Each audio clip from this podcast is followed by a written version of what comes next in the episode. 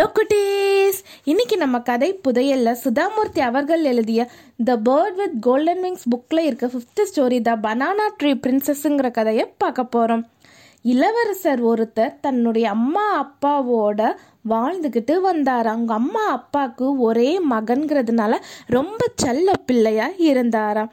அம்மா அப்பா வந்து இளவரசரை ஒரு பள்ளியில் சேர்த்து விட்டாங்களாம் வரும்போது அவர் ஒரு சிறந்த வீரனா வரணும்னு அவங்க ஆசைப்பட்டாங்களாம். பல காலங்கள் கடந்தது. இளவரசர் வந்து இளைஞனா மாறினாரு. வீட்டுக்கு வரும்போது ஒரு சிறந்த வீரனா ஒரு அழகிய இளவரசரா திரும்பி வந்தாரு. இளவரசர் வீட்டுக்கு வந்த உடனேயே அவங்க அம்மா அப்பாவுக்கு ரொம்ப சந்தோஷமாய் இருந்ததா? பருவ வயது வந்துருச்சு. இளவரசருக்கு திருமணம் செய்யலான்னு ரெண்டு பேரும் முடிவு செஞ்சு நிறைய நாட்டு இளவரசிகளை காமிச்சாங்களாம். ஆனால் இளவரசருக்கு யாரையுமே பிடிக்கலையா? அவர் திருமணம் செஞ்சால் நாட்டிலேயே ரொம்ப புத்திசாலியான பெண்ணை தான் திருமணம் செஞ்சுக்குவங்கிற முடிவில் உறுதியாக இருந்தாராம். இளவரசருக்கு தோட்டக்கலைனா ரொம்ப பிடிக்குமா? அவருக்கு விதவிதமான செடிகள் வளர்க்குறதுல ரொம்ப ஆசை இருந்ததா? உலகத்தில் இருக்க எல்லா வித்தியாசமான அழகான செடிகளை எல்லாம் தன்னுடைய தோட்டத்தில் வளர்த்துக்கிட்டு வந்தாராம். அவருடைய தோட்டத்தை பார்த்தோம்னா அப்படியே சொர்க்கம் மாதிரி இருக்குமா? சுத்தியும் முத்தியும் பார்க்கும்போது கண்ணுக்கு குளிர்ச்சியாக இருக்குமா? பச்சை பசேல்னு இருக்குமா? மரம் செடி கொடிகள் புதர்கள்னு அழகாக அவர் வளர்த்திருந்தாராம். அவர் வளர்த்த செடி கொடிகளில் பார்த்தோம்னா அவருக்கு அந்த மா மரத்துக்கு மேலே தான் ரொம்ப ஆசை அதிகமாக ஏன்னா அந்த மா மரம் பார்த்தோம்னா வித்தியாசமான மரம்.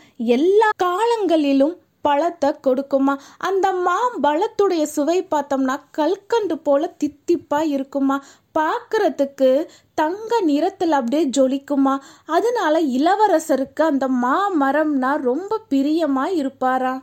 இளவரசர் பார்த்தோம்னா அந்த மாம்பழத்தை ஒரு சில பேருக்கு ரொம்ப முக்கியமானவர்களுக்கு மட்டும்தான் மறக்க முடியாத பரிசா கொடுப்பாரா? நாட்டிலேயே அந்த மாதிரி ஒரு மாமரம் எங்கேயுமே கிடையாதா? அதனால இளவரசர் கிட்ட இந்த மாமரம் இருக்கிறத பெருமையா கர்வமா நினைச்சாரா? ஒரு நாள் அவர் தன்னுடைய நந்தவனத்தை சுற்றி பார்த்துக்கிட்டு வரும்போது மா மரத்தில் இருந்த ஒரு சில மாம்பழங்கள் காணாம போன மாதிரி இருந்ததா? உடனே அவர் சந்தேகத்தில் எல்லா காவலாளிகளையும் அந்த மரத்தை காவல் காக்க சொன்னாரா? அடுத்த நாள் காலையில் வந்து அவர் பார்க்கும்போது இன்னும் சில மாம்பழங்கள் குறைவாக இருந்ததா? உடனே காவலாளிகளை கூப்பிட்டு விசாரிக்கிறாரு. என்னாச்சு? உங்களை நான் வந்து காவலுக்கு நிறுத்திட்டு போன பழங்கள் ஏன் குறைவா இருக்கு? அப்படின்னு கேட்டாரா? எல்லா காவலாளிகளும் நாங்கள் நேற்று முழுக்க இந்த மரத்தையே தான் காவல் பார்த்துக்கிட்டு இருந்தோம். யாரும் வந்து எடுத்த மாதிரியே எங்களுக்கு தெரியல அப்படிங்கிற பதிலை சொன்னாங்களாம் அதுக்கப்புறமா இளவரசர் பார்த்தோம்னா ஒரு பெரிய சுவரை எழுப்புனாரா. அந்த சுவருக்கு மேலே கூர்மையான கற்களை பதிச்சாராம் அடுத்த நாள் வந்து அவர் பார்க்கும்போது அப்பையும் ஒரு சில மாம்பழங்கள் குறைவாக இருந்ததாம். காணாமல் போன மாதிரி இருந்ததா. உடனே இளவரசருக்கு சந்தேகம் வருது. யாரோ இதை எடுக்கிறாங்க யார் எடுக்கிறாங்கங்கிறத நம்மளே தான் கண்டுபிடிச்சி ஆகணுங்கிற முடிவுக்கு அவர் வராரு.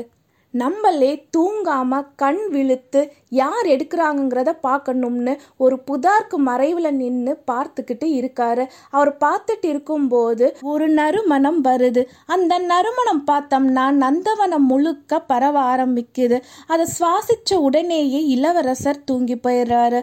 அடுத்த நாள் காலையில் கண் திறந்து பார்க்கும்போது மா மரத்தில் இருந்த பழங்கள் காணாமல் போய் இருந்தது. அப்போதான் இளவரசர் உணர்றாரு. இந்த நறுமணம்னா நம்மளை எல்லாத்தையும் தூங்க வைக்குது.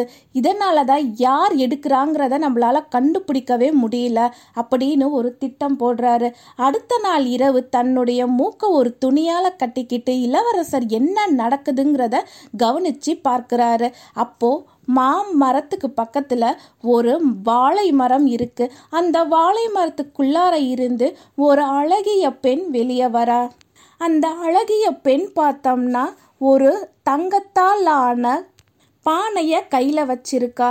அந்த பெண் பார்த்தோம்னா அந்த பானை முழுக்க மாம்பழத்தால நிரப்புறா. அதுக்கப்புறமா வாழை மரத்துக்குள்ளாரியே போய் அந்த பெண் மறைஞ்சு போயிடுறா. இளவரசரால நம்பவே முடியல. நம்ம கண்ணுக்கு முன்னாடி நடக்கிறது உண்மையா கனவான்னு ஒரு நிமிஷம் ஸ்தம்பிச்சு போயிடுறாரு. அடுத்த நாள் இளவரசர் கையும் களவுமா அந்த பெண்ணை பிடிக்கணுங்கிறதுல உறுதியா இருக்கிறாரு வழக்கம் போல அந்த பெண் இரவு நேரத்துல தங்க பானையோட வாழை மரத்துல இருந்து வெளியே வரா. அவ வெளியே வந்த உடனேயே இளவரசர் அந்த வாழை மரத்தை ரெண்டா வெட்டிடுறாரு. அந்த பெண்ணும் இதெல்லாம் தெரியாம தங்க பானையில பழங்களை நிரப்பிட்டு இருக்கா. பறிச்ச உடனேயே திரும்பி பார்க்கறா அவளுக்கு அதிர்ச்சியா இருக்கு. இளவரசர் கோவமா அந்த பெண்ணை முறைச்சி பார்க்குறாரு. இத்தின்னால நீ தான் இதை திருடியதா? அப்படின்னு கேட்குறாரு உடனே இளவரசர் சொல்றாரு உன்ன மாதிரி ஒரு அழகிய பெண்ணை நான் பார்த்ததே இல்லை. என்னை திருமணம் செஞ்சுக்கிறியா?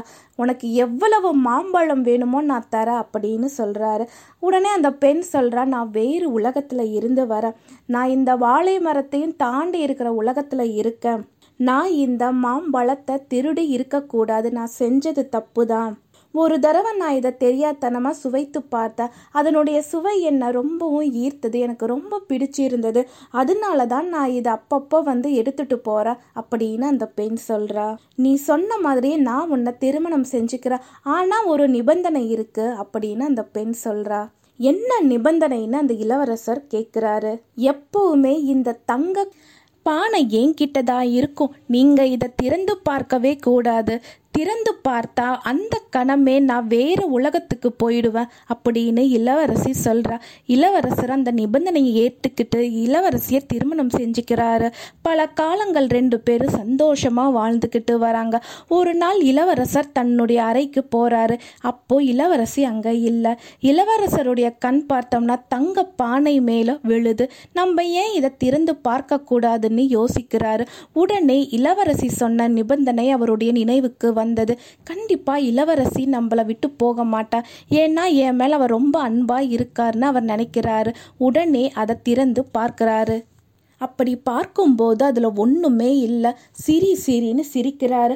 ஒன்றுமே இல்லாததுக்கு ஏன் அவள் இப்படி சொல்லிட்டு இருந்தா? திறந்து பார்க்கக்கூடாது. அப்படி இப்படின்னா ஒன்றும் இல்லாத பானைக்காக அவ என்னை விட்டுட்டு போக மாட்டான்னு இளவரசர் நினைக்கிறாரு. அப்போ இளவரசி உள்ள வராங்க. உங்களுக்கு வேணா இது ஒரு காலியான பானையா இருக்கலாம். ஆனால் என்னை பொறுத்தவரை நீங்கள் கொடுத்த நம்பிக்கை வாக்குறுதி எல்லாம் நிறைந்திருக்கு. நீங்கள் வந்து நம்பிக்கையை உடைச்சிட்டீங்க. நம்பிக்கை இல்லாத இந்த உறவுல நான் இருக்க மாட்டேன்னு சொல்லிட்டு கண்ணை மூடி கண்ணை திறக்கிறதுக்குள்ளார அந்த பெண் பானையோட மாயமா மறைஞ்சு போயிட்டா. இளவரசர் சோகமா தனிமையா வாழ்ந்துக்கிட்டு வந்தாரு. இந்த கதையோட கருத்து என்னன்னா ஒருத்தருக்கு நம்ம வாக்கு கொடுத்தா அதை நம்ம காப்பாற்றணும் இல்லைன்னா நம்ம வாக்கு கொடுக்கவே கூடாது. இந்த கருத்தை தான் எழுத்தாளர் சுதாமூர்த்தி அவர்கள் நம்மளுக்கு இந்த கதை மூலமாக உணர்த்தியிருக்காங்க. இந்த கதை உங்களுக்கு பிடிச்சிருந்ததா குட்டீஸ்? பாய்!